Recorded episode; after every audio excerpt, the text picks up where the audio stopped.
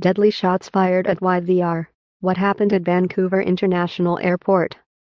A man was shot and killed outside the main terminal at Vancouver International Airport in Richmond, BC Sunday afternoon. BC Emergency Health Services said bicycle paramedics at the airport responded to the scene shortly before 3 p.m. Two ambulances were also dispatched to the airport after the shooting, but no one was taken to hospital, according to AS.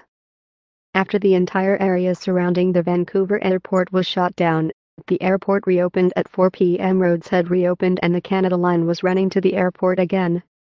A manhunt is on the way to find the shooter terrorizing the BC airport today. The airport said in a statement on Twitter that it is working with RCMP to respond to an incident that happened outside the main terminal. YVR is currently open and safe with restricted access, according to a tweet.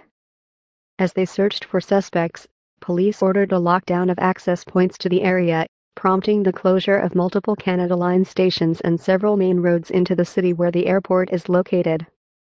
Metro Vancouver Transit Police told CTV News the SkyTrain closure was precautionary and referred questions on the incident itself to RCMP. The Massey Tunnel and other major roads leading into Richmond were also closed to traffic due to a police incident Sunday afternoon, according to Drive BC.